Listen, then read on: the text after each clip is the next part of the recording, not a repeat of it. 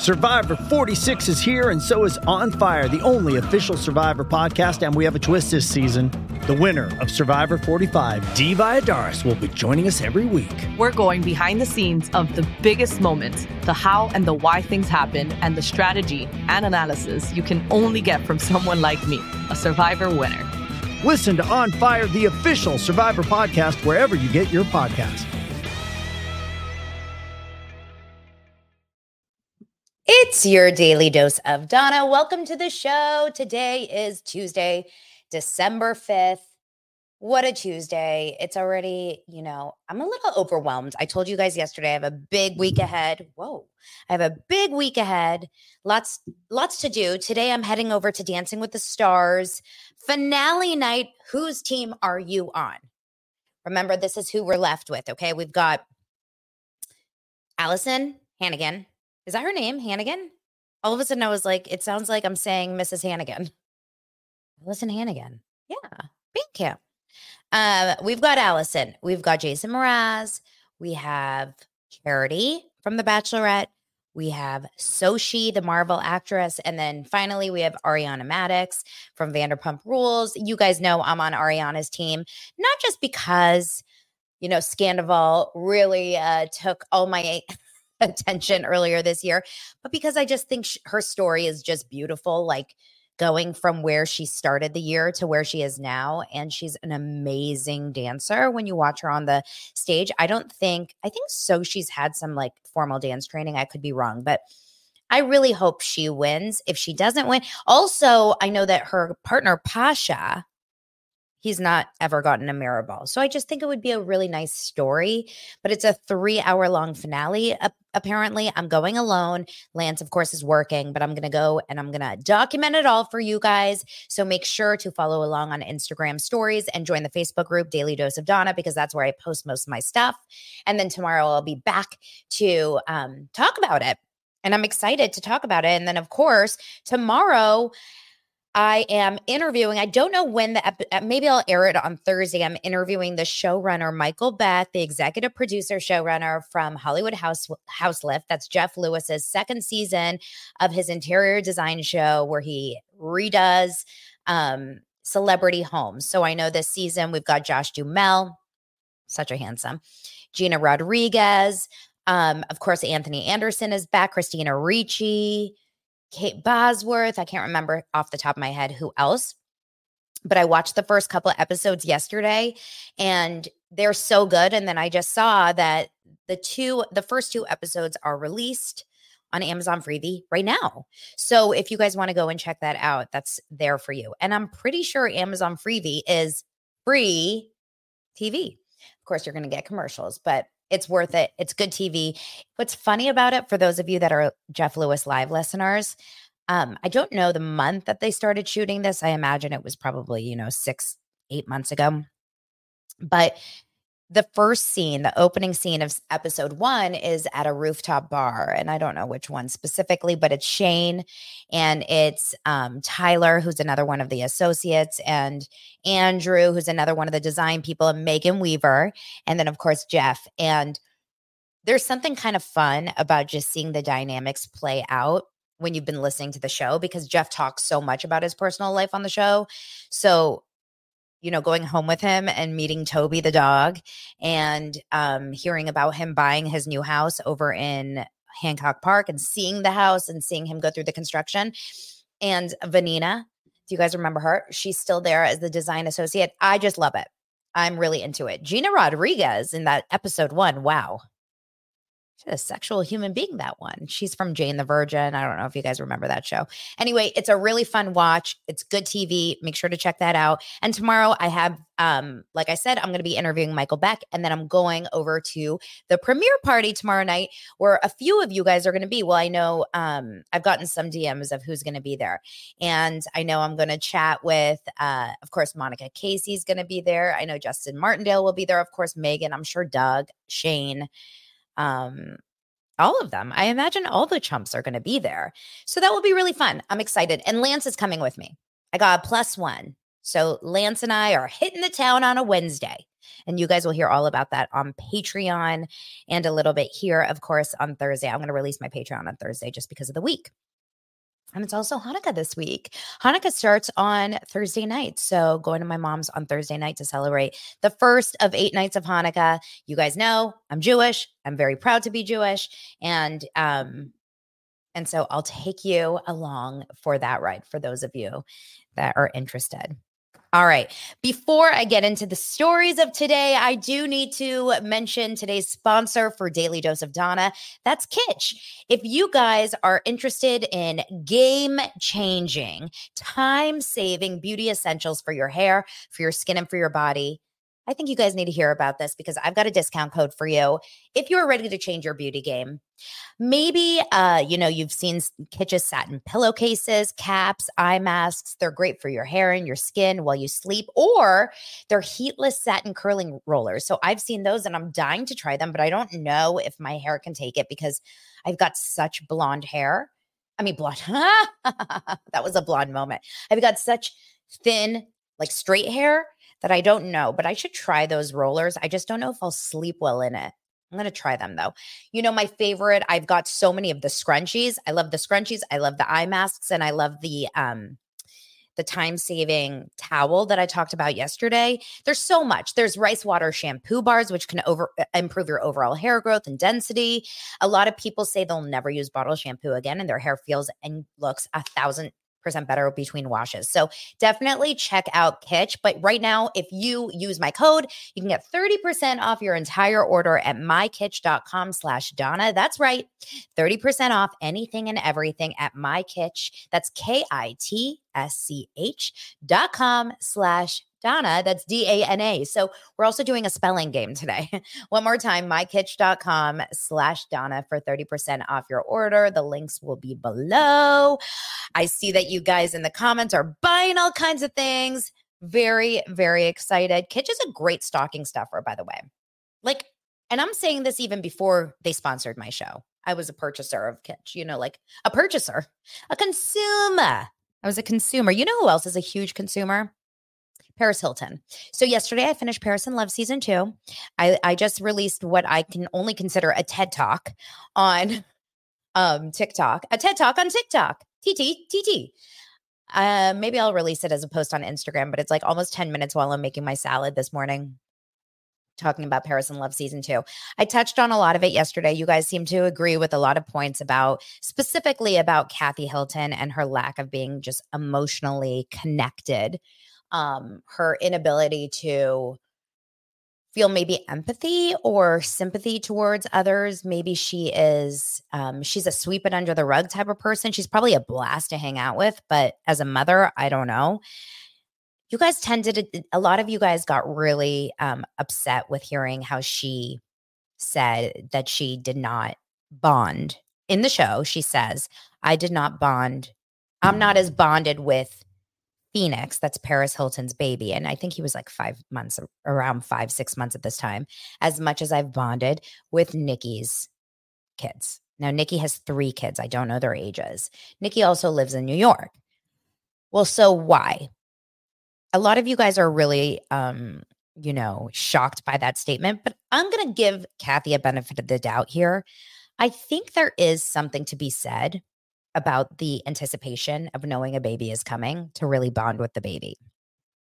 I think um Kathy being shocked and surprised in episode 2 of her, you know, showing Phoenix, announcing Phoenix for the first time to Kathy. She didn't even know that Paris's surrogate was pregnant.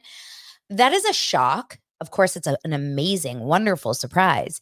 But being that Paris doesn't, from what we're seeing, doesn't really take the baby out of the house, right? In these first few months, we've seen that Paris kind of works all day, every day, travels all the time. And the baby, from what we're seeing on the show, essentially lives in his room.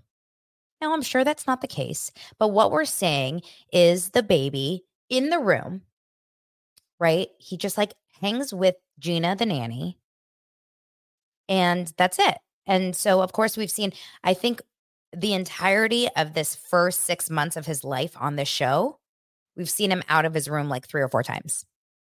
Right? We saw um, a swim lesson this last episode with Kathy, which was I have some thoughts.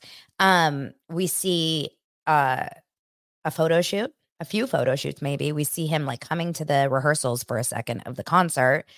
And then we see one music class, which was really cute, like an, an inside your house, you know, bring someone to do baby music with some of the cousins. I thought that was actually really sweet. Um, but Paris doesn't seem very bonded with Phoenix from what we've seen. And you guys, please don't, you know, get mad at me for saying this as a judgment. It's just what I am feeling. I think she almost is more connect like she, the way that she connects with her dogs almost feels similar. And I worry about that for that little baby, right? Because when you have someone that fully takes care of your child, it's kind of hard, you know, to to bond with them. I'll just give you guys a personal experience. So I had Dylan in 2012 and I did not have a nanny. I didn't have any help for those first few months until I went back to work. So I was the one that was up all night long. I was the one that was doing the majority of the feedings. Lance went back to work right away. And because of that, I really, really connected really strong with him. I'm not saying that this is like an all or nothing because a lot of people have help and connect really strong and, you know, whatever. I'm just saying in my experience. But with Oliver, my second, he was um he was born when Dylan was two and a half years old. I was so freaking busy, you guys. When I was pregnant with Dylan, I mean, pregnant with Oliver, I was so pregnant, and Dylan was just starting preschool and I was casting a huge pilot. Um, so I was working like crazy on the Fox lot and I had like crazy horrible hours and I had a nanny that was helping me and I found out she was stealing from me. She was taking cash out of my wallet and I found this out. And so I eventually had to let her go. But that means that I was home alone with Dylan and pregnant and working. And Lance was out of town. I remember he was in Chicago for like a month on a shoot. So it was a crazy, crazy time. And that means because I knew I was going to go right back to work and I had Dylan, I allowed myself to get a nanny even before Oliver was born to help me with Dylan and Oliver. And when I had Oliver as a baby, I'll never forget this nanny just swooped right in. That's what they do, right? You're hiring them to help you. And I was so tired and I was so overwhelmed and I was so like stressed with work and with Dylan and, you know, all the things. I was still dealing with a toddler that I ended up like assuming, kind of giving my nanny permission to raise my child. It wasn't her fault, it was my fault. Like I couldn't be bothered with the challenges of those early days. I breastfed, so of course I was there and I I did all the night feedings, but during the day like you almost it's weird. It's like you almost give them that authority in a lot of cases. And I found myself like rather cook and I'd rather like do the errands and cook and clean than like tend to the baby this is like a really vulnerable moment right here. But the truth is that, like, because of that, and I think it really is because of that, I struggled to bond with Oliver. And it took me a while. I am obsessed with that child now for years and years and years. So I'm not worried about that. I want to eat him since he's, you know, I look back at pictures, I want to die. I love Oliver so much. So a lot of people are like, that's so mean that you would put it out there. I've told him straight to his face. My mom told me she wished I was a boy. I don't think that's bad. But anyway, the point is, it's it's really tough to parent your child, bond with your child when you're not really hands on with your child. And that's by by choice and also by um like circumstance, right? So um I don't look back at those days and and and like miss them. It was a tough time. I remember really struggling. It was not an easy time. So I feel for Paris, and it doesn't help probably that she also didn't carry that baby. That baby didn't come out of her own body. I also found it a little weird. This is really judgy, probably. Tell me if I'm being horrible, you guys. I found it weird that she did not want to be in the delivery room and that she, you know, didn't want to, she was happy she wasn't there for the circumcision. I have a feeling Paris is not the mom that wants to be around when he's getting the shots either. Like she doesn't want to see her baby struggle. And I get it. Like who does? When when my kids were circumcised, I didn't want to like stand and watch it, but I was in the room, you know, with my eyes closed, but I was holding his like I was there. Um I just think it's interesting. Don't you guys? I wonder, you know, she says in the last episode, this last episode of season 2, she's having this therapy session with her um with her therapist and it's with Kathy.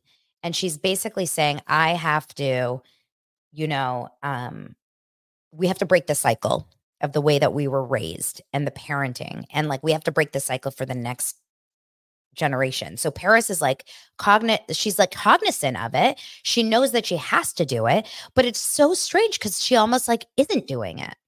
Now, we're watching a TV show, so I want to pretend that it's not actually this case and I do believe that a lot of times as kids get older, you can bond with them more. I know a lot of kids are not a lot of people struggle with the newborn and baby stage. I did. I mean, it really was like six months when I loved being a mom, right? Like was, those first few months are tough, tough, tough, tough. So the point is, I find it all fascinating. I want to watch Paris in Love season three. I want to watch a show just on Kathy Hilton. I want there to be a GoPro on Kathy Hilton. I want to see the way she talks to her staff. I want to, I want to see the way she is with her sisters now. I want to see the way she is with Rick. She has a like that is a Rick Hilton to me is like so like so confusing to me. It's almost like he's not like he doesn't have a personality. He's just walking around like dazed and smiley. And he's so wealthy and he's like the money maker in that family. I mean, they come from money, let's be honest, but he's done very well, right? Kathy's very um, loving of Rick. You can tell she's constantly talking about dad, constantly talking about dad. She calls him dad too, like the kids. Um, I want to just like watch Kathy. You know, she's up until 4 or 5 a.m. drinking Red Bulls and Diet Cokes. Remember, we saw that on Beverly Hills. I want to see like, you know, her relationships with her friends, like the friends that she's had for 20, 30 years. I want to hear what her and Faye Resnick are talking about on the weekends. Meanwhile, um, you know, uh, Paris Hilton does this concert because of course when you have a newborn baby you decide to do a concert. And she performs and there's like celebrities in the audience like paula abdul's there and evan um, diana ross's son evan ross and ashlee simpson and elle fanning and like kind of a smattering of people and Paris performs, which is so interesting because Paris is kind of like not a personable person. As a sociological study, Paris does not have a strong personality as a person. I'm going to be really like I'm going to be pretty confident confident in saying that talking to like even in her interviews and just seeing her conversations with people in a one-on-one like she does lack charisma. She lacks personality. But when she got on that stage, she's like, "Hey, that's hot." You know, like loves it. She's such a performer that it's almost like it's unbelievable to watch. She she comes alive when people are watching. And it's also with that baby voice which I can't stand and it's really really weird how she jumps in and out of it all the time. But the concert itself looked fun. It looked great. She is such like an icon when you watch her doing those performances. And Kathy comes to the show and it's almost like Kathy's so into Paris and the concert because she knows other people are there watching. And when she's alone with Paris, I don't feel that same kind of adoration. Um, Rick was there, of course, just looking dazed and confused, in my opinion. Kim, Kim Richards is like outside, paparazzi are shooting her. Kim is doing something with her hair. Now, I think this concert was like, I want to say this was maybe around April or something. Kyle wasn't there because Kyle and Kathy, I don't believe, were talking. This was on hiatus between Beverly Hills last season and this season. But Kim is doing something with her hair, which I Kim Richards, if you are watching the show, please listen to me. Okay. Please listen to me. We need to do something with your hair.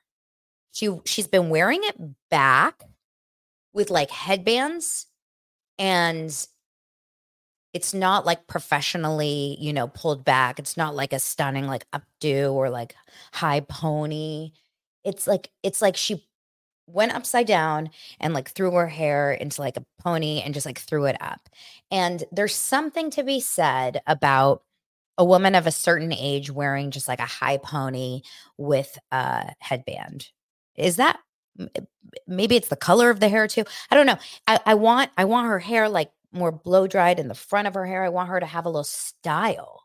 And she's so frenetic. Like watching her on this on the red carpet with um for the Paris in Love or sorry, the Christmas at Kathy's last week, someone commented that she reminded them of Mother God, if you know what I mean. Like when she was standing outside of the concert and she's like pulling her purse everywhere. It's she's just an interesting human being, you guys. Kim, I need the Kathy, Kim, and Kyle, the true, you can't call it KKK, but I need the 3K sisters, the Hiltons. What would you call it? Because they're not Hiltons. Like the Richards Hiltons. I need to know. I want to know those three. I want to watch them all day from morning until night. So interesting. So interesting. Oh, yeah, that's so true. Oh my God, Beth said something that in one scene, ah, this is so interesting. So, one scene where Kathy, the day that they throw, Paris throws Kathy a big um, surprise birthday, but it's not surprise because Kathy knows all about it at her house because all Paris wants to do is impress her mom and like please her mom because she's scared of her mom. But also, it's like a losing battle. It's such an interesting dynamic. So she's throwing this this brunch, this birthday brunch, as Paris and Nikki are giving the speech about how much they love their mom because it's so much love. She's like putting on lip gloss, blotting her face. It's unreal. Um, later that day, because Kim clearly either wasn't invited to the party or didn't want to go to the party, she shows up at Paris's house to meet baby Phoenix, and she's wearing a black baseball cap and like you know just like casual clothes. She definitely wasn't at the party. And Paris, someone like Kathy, no, Kim said, um, Oh, my hat, it's like my hat's in the way. I had to wear it because your mom didn't like my hair. That is so like, I can see that, right? I can see Kathy being like, You have horrible hair. You have to fix that. But it's also like not the worst idea to fix that. Just saying. Just saying. All right. The first Ks, you guys are saying K3, K to the third power. You guys, we cannot do three Ks in any way. It's just not a good look. The first Ks, the original Ks, or it's got to be something like Beverly Hills Sisters, the Sisters of Beverly Hills. That's what it should be. The real Sisters of Beverly Hills. I think, I think that it's, it's good stuff. I think it's good stuff. Special case. Okay, let's um you guys, let's move on. I listened to Amy and TJ's podcast, did you? So, on about a year ago, actually, exactly a year ago on December 5th, 2022, Amy Robach and TJ now I can't remember his name. What's his last name? Amy Robach and TJ Holmes Amy Ro- Robach and TJ Holmes, former Good Morning America, um, or I guess it was GMA3 is what they were hosts of. They were officially let go exactly a year ago. And so this year, on December 5th, just by happenstance, I'm sure not, they released their first episode of their podcast called Amy and TJ here's kind of like the basic of what was revealed and then some of my thoughts. And I'm curious about you guys. So, all we know is this Amy was married to Andrew Shue. Andrew Shue was on Melrose Place. If you guys were like me and you grew up watching 90210 followed by Melrose Place every single Wednesday night, it was must see TV big time, right? It was on at 8 and 9 p.m. Andrew Shue played Billy on Melrose Place. And um, I remember them getting married a few years ago, probably like 15 years ago or something. I don't know exactly. And he was also married, Marilee Fiebig. Fiebig? Oh my God. Guys, guys, guys, did you know that Amy's ex Andrew Shue and TJ's ex, Marilyn, are dating now? According to page six, Amy's ex and TJ Holmes' ex are now together because of their trauma bond over this this new relationship that came out a year ago and they've been together for 6 months. Is this common knowledge? I have not seen that until this moment. That is shocking. Someone give them a reality show. Wow. That literally is, it just was released on page six just now literally at 11:24 a.m. Pacific time and it's 11:41. It says this is the happy ending we didn't see com- coming. The ex-spouses of scandalous news couple TJ Holmes and Amy Robach have gotten closer. Marilee Fiebig and Andrew Shue are dating, according to multiple sources. We're, told we're told the couple had been dating for about six months after bonding over the traumatic experience of being cheated on. It turned into something else, and they're connected over their values. It's bigger than the affair now. We're told the hurt is over and the duo has moved on. They're not heart- heartbroken and sad, and no one has officially commented. Okay. This is actually I kind of like this, you guys. I have to say, I kind of like this. I've talked about this so many times with different people about how when you are, it's kind of like Christine and Janelle, how they've become even closer since they've both ended things with, um, what's his name? Kotex, Kody Brown. So you know how with Jeff Lewis, he has two exes, Gage and Scott, who are now dating. And with my dad, when my dad and my mom divorced, my dad started dating another woman, Judy. And she and my mom hated each other so much. But when Judy and my dad broke up, my mom and Judy became best friends. Same with my dad's second wife. My dad's second wife and my mom didn't like each other. And then when my dad divorced, his second wife, my mom became good friends with her. I think this happens a lot. Obviously, sometimes it's with like romantic relationships and sometimes it's just platonic, but I think there is like a trauma bond over a certain maybe mutual hate for someone else. But the story basically is this Amy and TJ were outed as being in a relationship while they were still co hosts on GMA3 a year ago on November 30th. She she explains the story on the podcast today. We're hearing from them for the first time basically of how it went down. He was on the air in New York doing the show. She was in Washington doing a, a speech. This news comes out and people lose their minds. But this is how they describe it. They both are very very confidently speaking that they were both separated and or on the process in the process of divorcing for both of them. Both of them were saying that they were living separately with their spouses at the time when all of this came out. Amy's husband at the time, Andrew, had already moved out and she was moving into a new apartment. And TJ had already moved out and was living in a new apartment. But they had never openly spoken about their divorce to their bosses or to the world.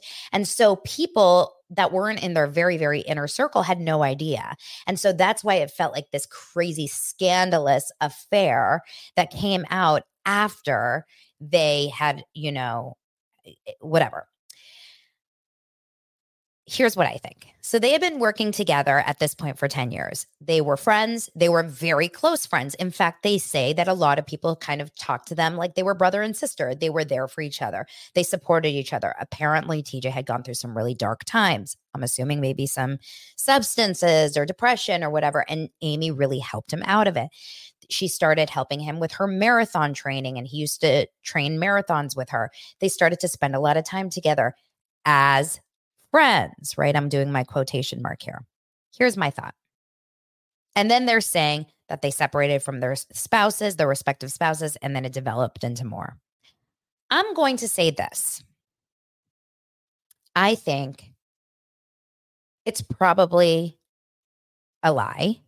It's probably a fabrication of the truth that they had absolutely no, you know, connection or intimacy until way after they both decided to end their relationships. I think at best, it was just an emotional affair. And at worst, it was a full on physical and emotional affair.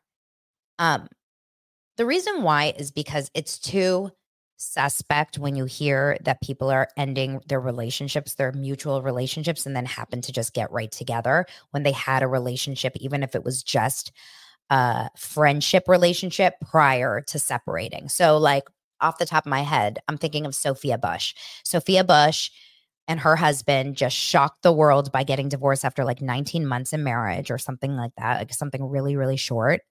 And then meanwhile, she started dating the soccer player whose name escapes me at this moment. I want to say it's like Ashley something, but I don't want to say it wrong, who also happened to end her relationship right before. There's pictures of Sophia Bush and the soccer player hanging out a lot, you know, as friends, traveling, this and that. And then all of a sudden they both break up with their exes and they're now together. Or they're they both break up with their spices, spouses and they're not now together. So I'm gonna say this. If TJ and Amy are in love and things are great, which it really does sound like they are. I don't necessarily think all of this is so bad because I don't think couples should ever be together if they totally are not right for each other. I've heard from multiple sources in the industry that Andrew and Amy were not a very like perfect couple from the beginning. There was a lot of issues. I'm going to guess this is always just kind of my thought that Amy's career was flying, right? She was doing really, really well. She was on a daily program. She was like killing it. And Andrew, I don't think his career was doing incredible. I don't think he was acting all that much or doing much.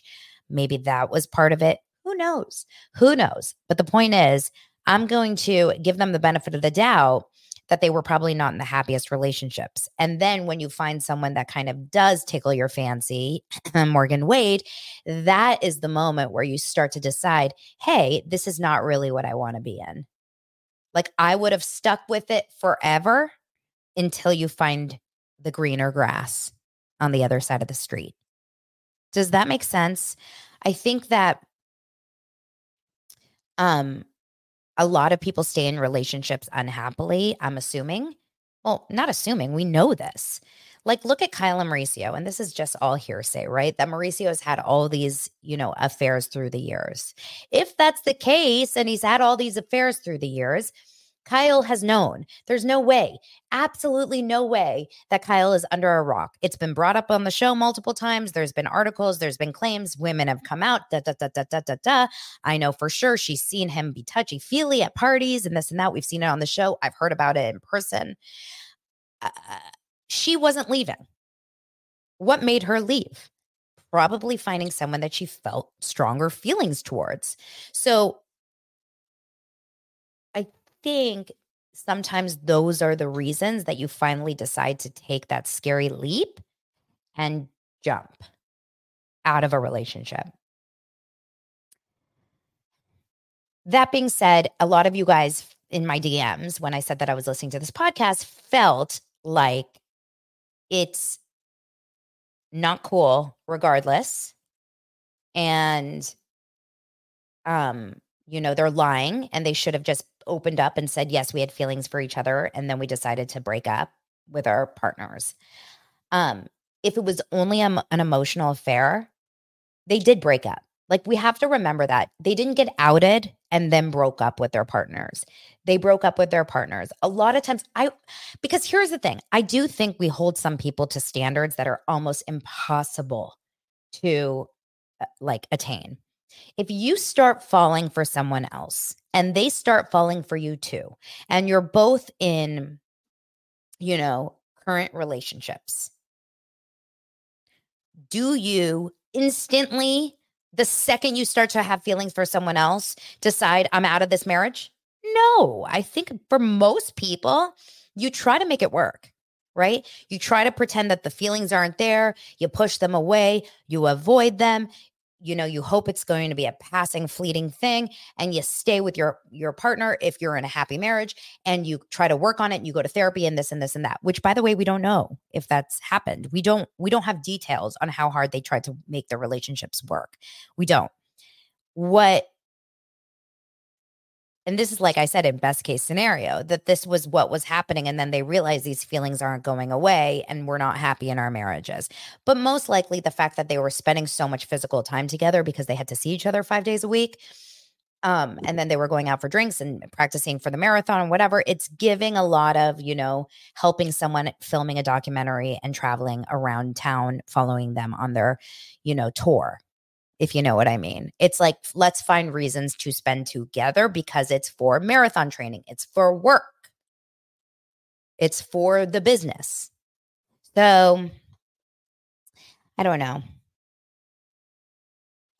Um, Michelle says, until you are married with children and have your spouse cheat on you, you won't understand. It's devastating. No, I understand. I mean, you're right. It hasn't, knock on what happened to me. I understand. It is devastating. It's absolutely awful. And I'm not giving them a pass for it at all. At all. But do we know a hundred percent that they were physical with each other before they divorced their their spouses? And if it's an emotional affair, do we know 100% that they didn't try to stop it or move away from it or, you know, and then they were just left with the reality that they had real strong feelings for each other? I don't know. It's a really t- tricky thing, you guys. It's tricky. It, it, I don't, I'm not condoning anyone's behavior here. If you guys are thinking that, not at all. But I hear them on their show. It sounds to me like they're very, very very in love. Um, it sounds to me like they went through some really dark times. It does sound to me like they were unfairly let go from their positions. Um, I think that, oh, you guys, okay, I do forget this. Yes, someone did say, Simona says TJ did cheat before. So I think they were sleeping together before their divorces. Yeah, that's, right. I forgot that. He and they don't talk about any of this, of course, because this is their podcast. They're not going to talk about like all the bad things they've done. He did have some kind of sordid affairs, like some pretty bad things going on. And that was right before the story came out that they were suspended. I think technically they didn't do anything illegal by starting to date, they didn't break any policies or anything. But I think that it was a distraction. I think the fact that it came out that he had like hooked up with some of the producers and whatever. And you know, all of that. So emotional affairs. And I'm so curious in your in your guys's um in the comments here. Uh, Michelle says emotional affairs are worse in so many ways. And I can imagine that to be true. But what do you do? Like, what do you do when you're someone like Amy who works with him? So, for your work, for your job, you have no choice but to see this person five days a week what do you do? Is there some way in your body that you can turn off having feelings for someone? I don't really, really know how, like, if that were the case, if they started having feelings for each other, what do you do? Can't avoid seeing them. They're your job. Like a lot of times you could say, like, I'm gonna avoid going to that bar, I'm gonna avoid going to that gym, I'm not gonna go to that class. Like, what do you do? And I also don't think divorce is the worst thing ever. I am so not anti divorce because I've seen so many people stay in unhappy marriages. So I think that, like, if you are unhappy, you shouldn't stay together if you've worked on it and everything. I don't know. It's really, really, really tricky it's a tricky situation. So ABC, of course, eventually fired them. Michelle believes it's because the public doesn't enjoy watching them. I don't know if that's a universal thing. I think a lot of people probably are still fans of theirs, but they did have a lot of people that were very disgusted by their behavior and very anti. I'm curious if the podcast will give them a break, um, give them a little bit more of an entrance to society. I I really do believe that they have um you know they have a right just like everyone else to get a second chance and i felt the same about tom sandoval you know i'm not someone that believes cheating is um i don't know it's enough to end a relationship for sure but is it enough to cancel you as a human being? I don't know. I'm not someone that thinks you, you should be canceled as a human being or like in your career for having feelings for someone else. That's just my thought. Maybe it's a little too um too uh what's it called? Like lax like what's it called? Like free or whatever. And I know it's very controversial. I really do. I really do. But I I want to say there's like really worse things you could do out there. And having an affair is not to me like it's horrible for the people involved. But is it enough to be canceled from society? I don't know. Okay.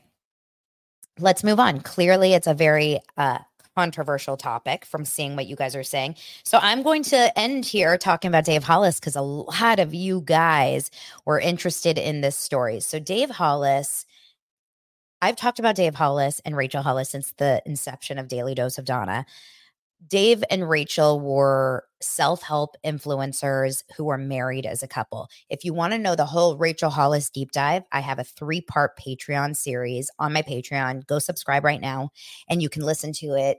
It is a three part, like I said, really deep dive into her rise to where she became no pun intended rise if you know what i mean her kind of climax where she was like doing insane and then her cancellation and um, you know, where she is now. And that included the divorce with Dave Hollis and, of course, his untimely and really unfortunate death on Valentine's Day or like February 12th of this year. Really, really crazy.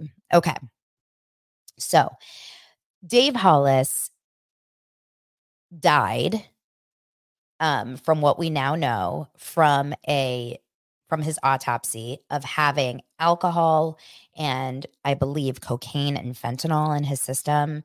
He was definitely he died of an accidental overdose is what the official um, you know, report said. And this was shocking, shocking because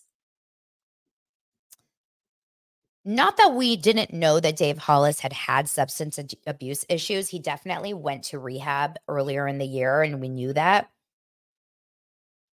after his like big Instagram meltdown called Patio of Peace. I talk about it all the time on um you know uh I talk about it all the time on the Patreon. I talk so much about the patio of peace and his big meltdown over on Patreon. So I'm not going to get so much into that, but he definitely had alcoholism. We talked about that. He talked about that openly. He said that he, you know, drank a lot and then he was stopping the drinking and he was at the last few months of his life, he was living by all intents and purposes a very very positive healthy lifestyle, right?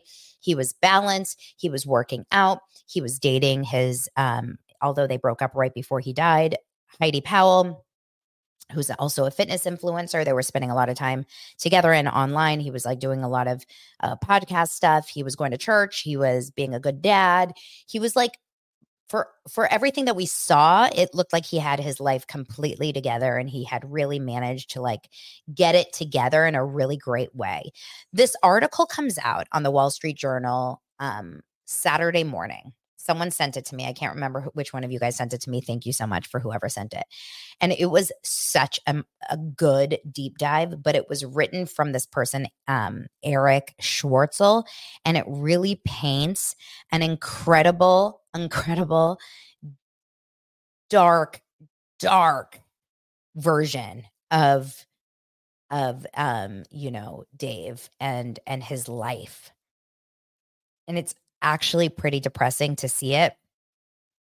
Um, so it talks about the fact that Dave Hollis had nothing but promise ahead of him when he was working at Disney. He was an executive at Disney. He had done incredible, you know, going up the ladder basically.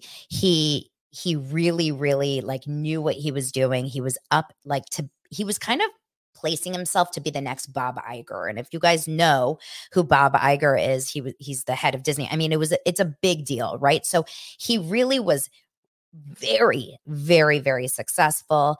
And the people that had worked with him at Disney thought for sure he is going to just 100% end up there. Um, it says that he was, you know, he was the son of a contractor, a very Christian mom. He was the top of his class in high school. He uh, you know, work went to Pepperdine University. He became an assistant at Miramax. That was Harvey Weinstein's company. He then eventually started working for Disney, did so incredibly well. What did it specifically say?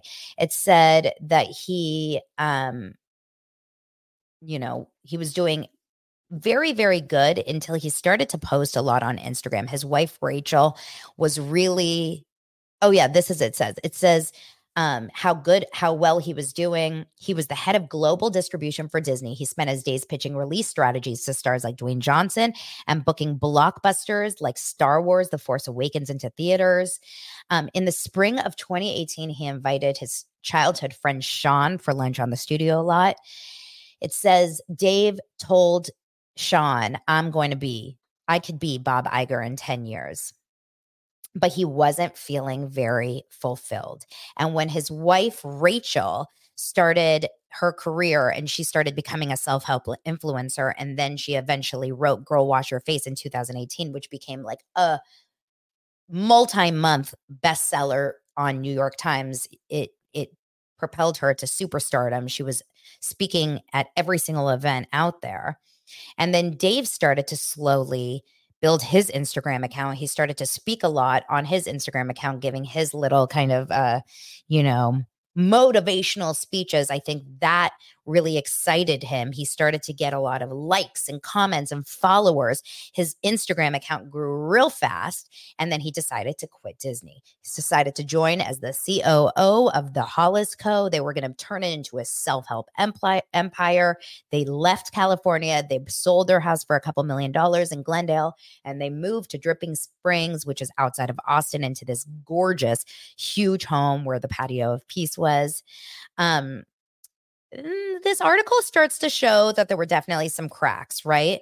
Um, he would talk about the fact that he would, you know, um, feel like like he wasn't really um a hundred percent authentic, like he was telling everyone about how he was traveling with his four kids always alone. And meanwhile they had a nanny and he wasn't sharing that. Um he was they were talking about sexy september and how much they were having sex. Everything was all about like the posts and everything was all about you know the instagram community. And um and it says his Instagram account, once dedicated to occasional pictures of the kids in pretty sunsets, became a stream of branded narrative, often averaging more than one post a day for his audience that grew to more than 400,000. Um, he started talking about his car as the Incredible Hulk. His four children became recurring characters. He had a little daughter, Noah, who he was doing play uh, tea time with Noah. He started to write his own book, Get Out of Your Own Way. And then, sure enough, during COVID, right there, he, uh, you know, um, they announced their divorce. And at that time, fans really started to turn on them because they started to feel like you lied to us. We just bought into like this podcast about you guys doing everything together and this conference that you were doing about how to make a marriage work and how many times you guys are having sex every month and da da da da. So Reddit really started to go crazy. That's kind of like I joined the Reddit community at that time. I was so interested in this Hollis company. Um, and he started going on Instagram every single day and like coming off as like the good one in this divorce, the hurt one. And meanwhile, Rachel was getting canceled. Again, all of that is in the Patreon deep dive. Um, but basically, then they interview, if you guys remember, if you were Dave Hollis followers, right around the divorce, he started working out a lot. And he started working out with this guy, Brady. Now, Brady McKay is a name I knew because working here in casting, I knew Brady as a manager. Okay, a talent manager. He lived here in Los Angeles, but during COVID, he and his wife Lynn McKay moved to Dripping Springs and they moved next door to Dave.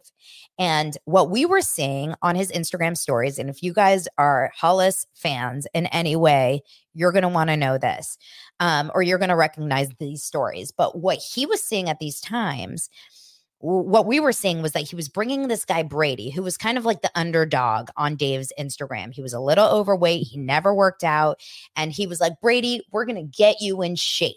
So Brady would come over to his gym and they were doing this like challenges with Brady. Brady all of a sudden was getting all these followers. Like Brady became a story in Dave's Instagram and everyone was like, Brady, yeah, Brady, Brady. And um Lynn says he was just this was after uh the Hollis company was kind of falling apart. Lynn says he was just a puddle of sadness. Lynn is Brady's wife. Um, he missed his kids, his wife, his old life. And then it says on Instagram, Dave projected a single dad, taking it one day at a time. He talked about the goal getter challenge and how to break apart imperfection, perfectionism. He introduced the Brady, Brady and Lynn McKay to his followers, telling them that he believed God had delivered the couple's arrival. She says, We were the guest stars, the neighbors. They joined him for workout sessions in the gym, often streamed for his followers. Athleisure brands ship leggings to his house, requesting they be passed along for Lynn to wear on camera during their workouts. Lynn's husband got 10,000 new Instagram followers overnight, but Lynn was concerned. She said she often pictures, and by the way, we were all curious what happened to Brady and Lynn because they kind of disappeared from his Instagram after a while. She said she was concerned. She, she said she often pictured Dave at night alone in his house and obsessively reading the comments left on posts, telling the followers to let go of what others thought about them. Listen to your own advice, she'd tell him. But by Valentine's Day 2021, he was in a new relationship with Heidi Powell. And as it says, as soon as the announcement was posted, Heidi remembers him grabbing her phone to monitor all the comments. And Heidi thought to herself, like, wow, these hate sites take over Dave's brain, meaning Dave Hollis started to become addicted and obsessed with reading all of the hate posts and all of the hate comments about him, Reddit specifically. It says, um, Heidi said she had never heard of Reddit. I'd been busy my whole life, but Dave was obsessed.